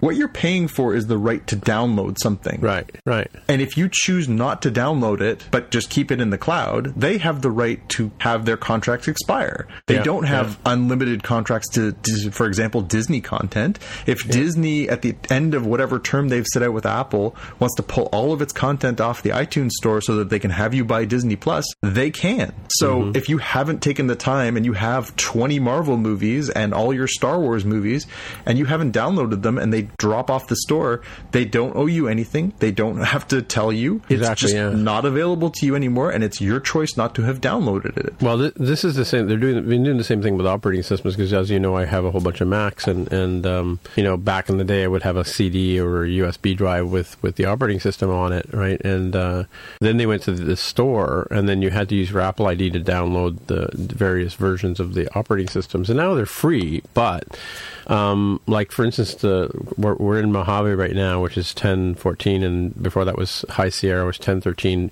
You cannot get Sierra anywhere. Like for a while, it was there available, but now you can't. If you don't have a copy of it, you can't can't uh, download it. And even if you do have a copy of the installer, Apple stopped signing it, so it may not actually work for you, right? So um, if you're not, it's kind of it's they're not really. And of course, they update the operating systems because of security and breaches and stuff like that, and we all know that. But the reality is, like for me, who's like a retro computer user, I can't go back and run an old operating system because it's just not available to me. Right? There's a there's a gap between when operating systems were available on DVDs to when they they went to the store, and then because I've got you know like I have a, a server behind me that you know I can't do anything with it because it's it's stuck on on Snow Leopard because the combination of what server software you run with operating systems don't line up. And so we've been seeing this apple apple basically making the stuff unavailable to you for, for the last you know three four years right? And that's sort of to me that's the sort of future of digital property is that you know it you know if you if you don't get around to reading it now jonathan you may not be able to read it in the future. And and i've seen that already with you know in the t- in the time that i've been working on computers i have files that i can't open anymore. Uh, yeah I, that's bizarre. Like that i mean I mean, we knew that that was going to eventually be the case. Again, I have Claris Word files, yeah. you know, uh, on disks somewhere that eventually just that that's antiquated technology, and you're not going to be able to do anything with that. Um, but yeah, the idea of, of obsolescence, and it, we saw it to a certain extent with even just mainstream media, right? Like there was a time where you had to go looking really hard to find a record player for a few years there, or a cassette drive. Um, you know, now those things have sort of swung back in a smaller scope, but you can get those things again. Um, you know, we're going to see, obviously, there will be people who preserve that technology. Your basement is a good place to start. Um, yep. but, you know, some of this technology, you know, Super 8 VHS cassettes, Super 8s, like think about, you know, 8 tracks, some of that stuff, some people are devoted to preserving, you know, 78s, you know, like you, there are still out there, but they're not making a lot of new content for them, and they're certainly not making a lot of things to, to play that content on on, and right, that's where yeah. you really lose out. You can you can own the biggest cassette collection in the world, but if they're not making players, you're up the creek. Um, you know, you could have the big, huge pile of, of three and a quarter floppy disks, but if you can't find anything to play them on, you're up the creek. Um, yeah. You know, like it's it's weird to think of all the things that will over time become obsolete. I mean, even things like you know it's starting to become less likely you're going to be able to get physical media. We're seeing this, that stuff starting to disappear again. Uh, Yep. Alan Cross does a great has a great blog, uh, Journal of Musical Things. He chronicles the demise of the CD. Right. You know, P- CD sales are you know an infinitesimal fraction of what they were when they were in their heyday. Yep. And all signs point to their inevitable demise. But then they did that for records and they did that for cassettes, and there'll always be people who want to own physical things and. You know, but then you know they'll do what they do with so many of these things. Again, a record album used to cost you proportionately eight, ten bucks for an album when I was in my teens Yeah. those albums now like i you know was at a record store just like last week you know 30 35 bucks for an album Now, Yeah, the, yeah, yeah. the vinyl's great it's a lot nicer quality but holy smokes that's a lot of money to pay for physical media Yeah, for sure. Yeah, yeah. you know a 4k blu-ray disc you know i, I we have mm, upgraded to a 4k tv and the 4k blu-ray player um, you know and the quality's fantastic the movies look brilliant but you know a 4k movie like i, I was at a store and looked at you know wondering what uh, you know some of the latest films are you know avengers 40 bucks for the 4k blu-ray disc Wow, really? you know, Deadpool, Star Wars, Jurassic World, all these for the, you know, that's considered the highest quality that you can purchase. And if you want to watch that, yeah, 35 to $40 a pop. And, you know, Crazy. that's where the market is right now for those things. So, I mean, you can continue choosing to have physical media. And to be fair, that's how you plan against things like Apple pulling the plug on you because they lose their contract or Disney decides they want to do something different or whatever the circumstances are for your, your digital media. But you're going to pay a premium and you'll face the age old problem that you described in, in your podcast. Where do you put all your stuff? Mm-hmm, mm-hmm.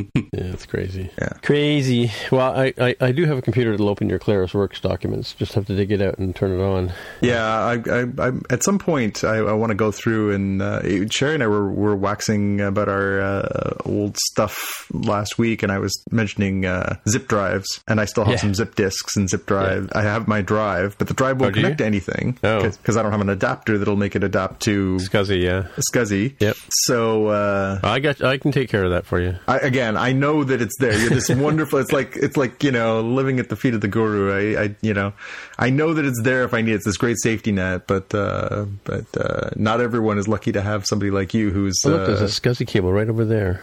yeah, I found a 19. Uh, I'm gonna say late 80s, early 90s uh, Mac mouse the other day in one of my boxes. Uh, I have a, a, a much smaller scale version of your uh, collection of stuff, but uh, yeah, I, again, there's there's lots of stuff in there, and I'm sure it would be really interesting to go back and look at you know some of some of the first stuff I wrote as a journalist, some stuff I wrote, Yeah. you know, essays and and articles, and I'm sure there's some cool stuff in there. Sherry and I again, we were talking about the the passing of Stan Lee. Yeah. And I said, "Oh yeah, yeah, you know, boy, yeah, I'm really bummed because I was supposed to meet him in person, and he was supposed to come to town, and Yeah. unfortunately, he couldn't. He couldn't make it. He wasn't feeling well. He was in his 80s at that point. Which there you go. Um, and uh, so I talked to him on the phone. I did a nice interview with him, and it's all recorded. I recorded on a cassette on my old recorder, uh, as I did with my interviews on the phone back then, just so I can make sure my notes are accurate. And uh, so somewhere in a box in my crawl space, I have a whole box full of cassettes from when I was a reporter with interviews with, I mean, a ton of people, a ton of very famous, you know, celebrities, uh, athletes, politicians. Uh, I mean, I was a reporter for a long time and had some pretty cool gigs. All that stuff's in there of my voice talking to these interesting people. You know, I could digitize that. I have a, a- the capacity to digitize a cassette. I just have to go in and find it and digitize it. Mm-hmm. Well, You Alan know, Cross is doing that with his podcast now. He's he's now doing the history of uh, Yeah, yeah, ongoing history. music, yeah. right? Ongoing history of music. Yeah. Yeah.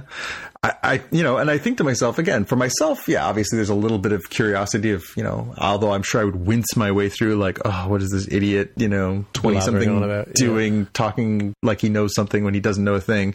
Yeah. Um, but at the same time, I also think like, yeah, somewhere down the road, maybe my kids, grandkids, great grandkids would want to hear my voice or look at some of the things that I wrote or, you know, get to know me in that way. And, you know, so then that becomes sort of a little project of, you know, should I be digitizing that? How do I save that? Is, mm-hmm. you Will know, be able, be able to open it? well, that's, that's it. And, and if I digitize it as a form, what format do I save it as? What's the safest thing? Do I need to update it? Like, there's no such thing as permanent media outside of something you physically own and can play. Well, okay. Yeah. You know, again, I've got boxes full of VHS cassettes too. Yeah. You know, like I don't play with my VCR very often either. I got one. Um, you know, I don't have an eight track player. I don't have eight tracks, but there are people who have those. But you know, where's the line, right? Yeah. So well, surprisingly, MP3 is still around uh, as a format, but uh, Markdown is the is probably the, the technology that people will tell you to use. yeah. What does that do? Oh, it's just a raw text format where you, you format the text. You, you do your italic and bolding and headlines and stuff like that just with, with characters, and and uh, a Markdown reader will convert that into pretty looking, you know, stuff that you would would have which you would would have used an old word processor for in the past, right? So mm. there's huge arguments we have on our, our other show about about Mark Markdown. I, I don't participate. yeah, yeah, yeah, yeah. So anyway, that's it. All right. Well, always a pleasure, okay. gentlemen. Yeah, likewise. Talk to you next time. Bye. Talk to you later. Bye bye. When you need mealtime inspiration, it's worth shopping Kroger, where you'll find over 30,000 mouthwatering choices that excite your inner foodie. And no matter what tasty choice you make, you'll enjoy our everyday low prices, plus extra ways to save, like digital coupons worth over $600 each week. You can also save up to $1 off per gallon at the pump with fuel points. More savings and more inspiring flavors make shopping Kroger worth it every time. Kroger, fresh for everyone. Fuel restrictions apply. When you need mealtime inspiration, it's worth shopping Kroger, where you'll find over 30,000 mouthwatering choices that excite your inner foodie. And no matter what tasty choice you make, you'll enjoy our everyday low prices, plus extra ways to save, like digital coupons worth over $600 each week. You can also save up to $1 off per gallon at the pump with fuel points. More savings and more inspiring flavors make shopping Kroger worth it every time. Kroger, fresh for everyone. Fuel restrictions apply.